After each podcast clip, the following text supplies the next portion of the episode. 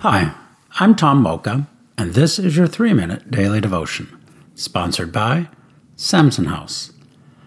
Our scripture today is Romans chapter 8, verses 1 through 4.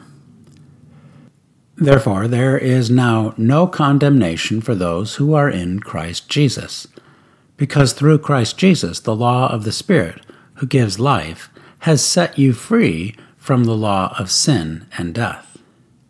For what the law was powerless to do because it was weakened by the flesh, God did by sending his own Son in the likeness of sinful flesh to be a sin offering.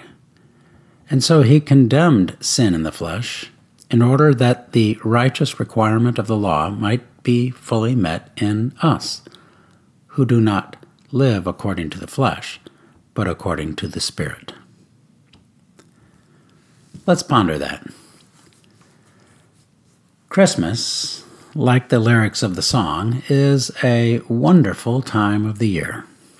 The lights, the carols, the Christmas movies, and of course, the gift giving.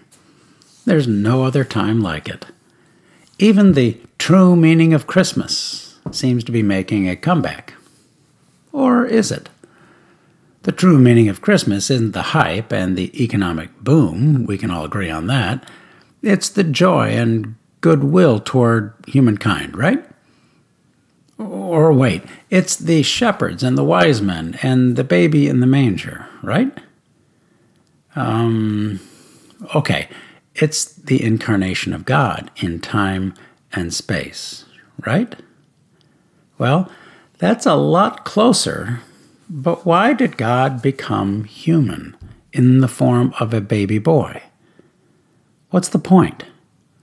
What really is the true meaning of Christmas? To get at that, we have to understand what is known as covenantal theology the relationship, legal relationship, between God and His creation. Basically, that means God establishing laws to govern His creation and His relationship with humankind. After humankind decided we could do life on our own, apart from God, we ended up separating ourselves from our Creator. Mm, that didn't go well. But God established a way for us to demonstrate our desire to return to Him, sacrificing something very valuable, the life of a special lamb back in the day. That was the heart of the economy of the time sacrificing a special lamb was, well, a sacrifice. That blood sacrifice was the legal way God made it possible to return to Him. It was law, Leviticus 17:11. It was binding, even to God.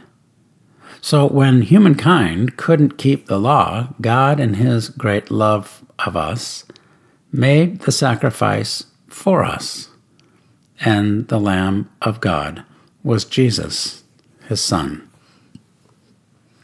There you have the true meaning of Christmas. Jesus came into the world as a little baby boy to fulfill the law of God and die as the sacrificial lamb of God to pay for our sins John 3:16, and reunite us with our creator. Truly, joy to the world. How can we pray about that? Let's pray or sing Joy to the world, the Lord is come. Let earth receive her King. Let every heart prepare him room. Amen. Thanks for listening and have a great day.